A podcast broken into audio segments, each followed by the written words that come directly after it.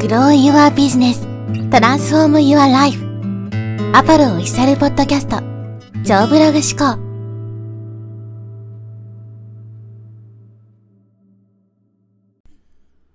はい、えー、こんにちは、ポロです。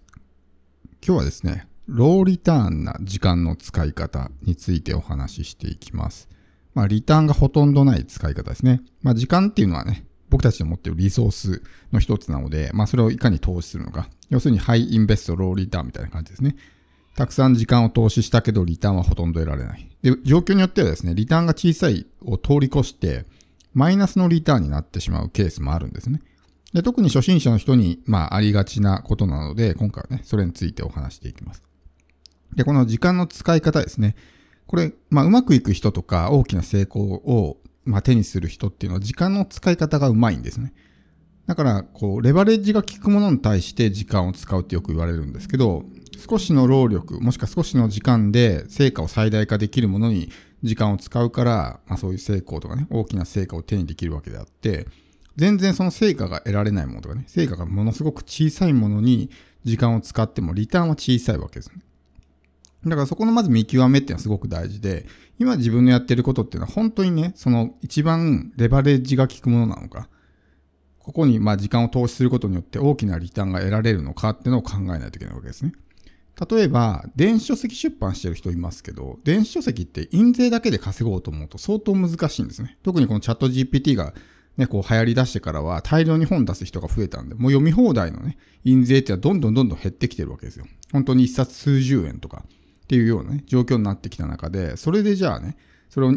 何冊も出していくっていう戦略は本当に正しいのか。ものすごく時間かけて書いたけど、リターンが本当月数十円とかあったらね、そこに投資した時間に対するリターンがあまりにも小さすぎるわけですよ。ってなると、その戦略が間違っている。要するに時間の使い方が間違っているから、あまり大きな成果が得られないということなので、これそれも全部戦略なんですね。自分が今やっていることがね、本当に成果を最大化することなのかってことを見極めて、一番ね、最善の選択をするっていうのは戦略なので、まあそういうふうに考えていく必要はあるわけですけど、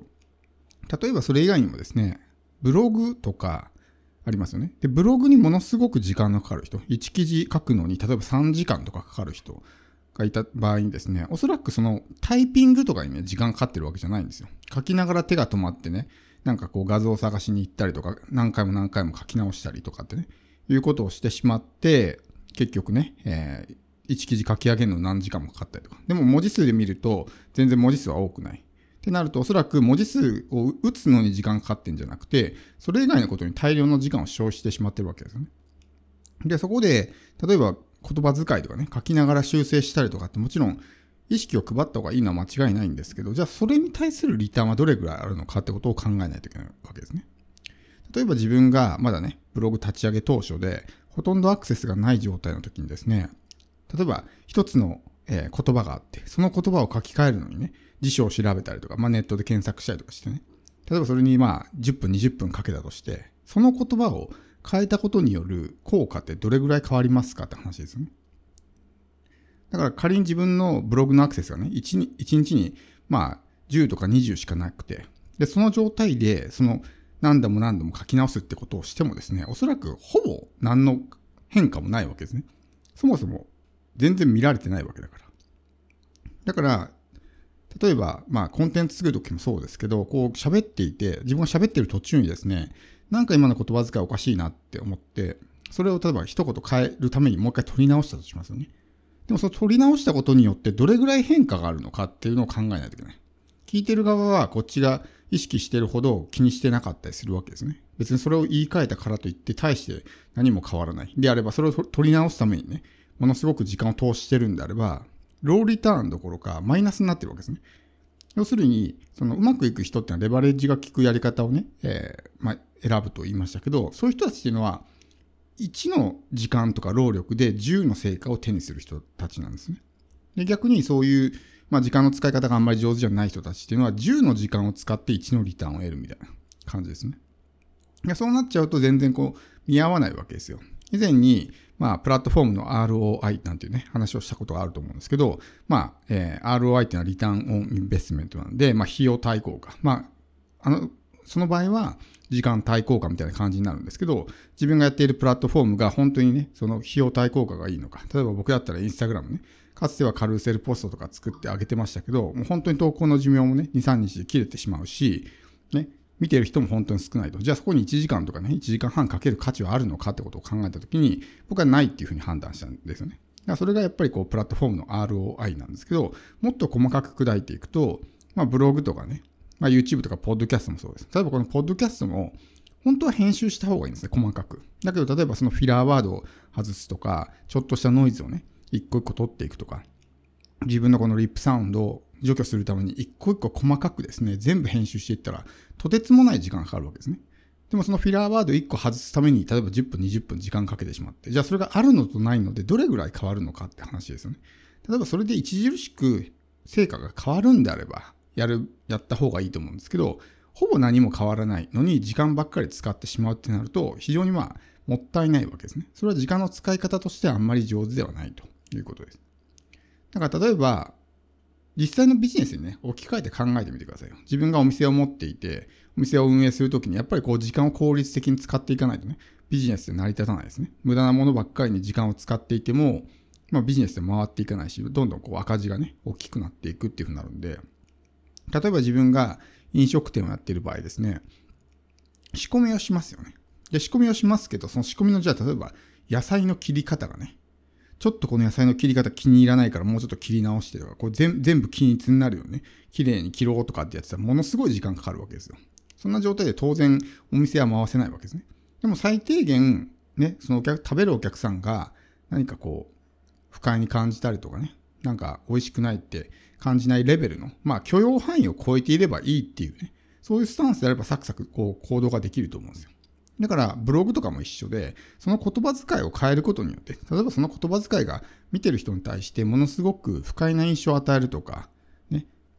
そういうのであれば変えた方がいいと思うんですけど、そうじゃない場合、A っていう言葉を B っていう言葉に置き換えたり、ちょっと言い回しを表現を変えたりしても、ほぼ何も印象は変わらない。であれば、そこにそれだけの時間を投資する必要はあるのかってことです。あと、まあ、ブログの超初心者にね、よくありがちですけど、そのブログのフォーマットとか、まあ、デザインですよね、ブログデザインにものすごくこだわりすぎてしまう。でもブログの本質っていうのはデザインじゃなくて中身なんですね。どんなにデザインがすごく、まあ、洗練されていても中身の書いてあるね、ネタがしょぼかったら、まあ、読んでくれないんで、そのブログを読みに来る人って別にデザインを見に来てるんじゃなくて記事を読みに来てるんで、やっぱそこの本質とずれてしまうわけですね。例えばここのなんかサイドバーのバナーの色をね、緑がいいのか青がいいのかみたいなね。まあ正直どっちでもいいわけですよ。大して変わらないわけですね。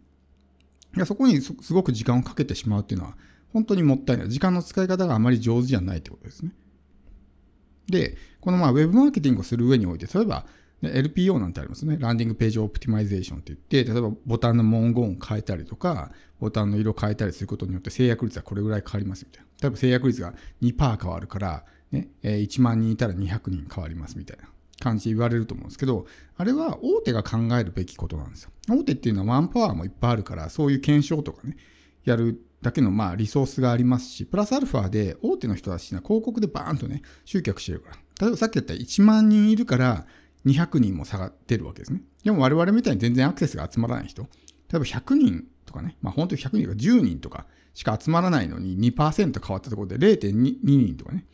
まあ一人にも満たないわけですよ。そこに対してものすごく時間かけてってやっちゃうのはもったいないわけですね。我々は自分たち一人しかマンパワーがないわけなんで、その時間、一人の時間をいかに効率的に使うのかってことを考えると、そういう細かいところまで気にしている余裕はないわけですね。もっとレバレッジの効くものの時間を使わないといけない。だからもちろん、いいものを作ろうとかってこだわるね。そういう姿勢はすごく素晴らしいんですけど、その自分が今やってることって本当にね、その、まあ、成果に見合ったもの、費用対効果はいいのかってね、ちゃんとリターンに見合っただけの行動なのかなって考えないといけないわけですね。ブログのリライトなんかもそうですけど、全然アクセスを呼び込まない記事をリライトしても意味がないわけですよ。100位にも入らないような記事をリライトしてもアクセスは増えないから。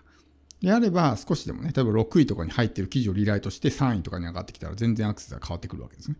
でそういうのを見極めるのも必要だし、だ何でもかんでもやればいいってもんじゃなくて、そこの自分が時間とか労力を投資した分に対する、まあ、リターンのね、ちゃんとあるのか、大きなリターンがあるのか、もしくは全然リターンがないのかとかね。場合によってはリターンどころか時間を消費しているわけだからマイナスになってるわけですね。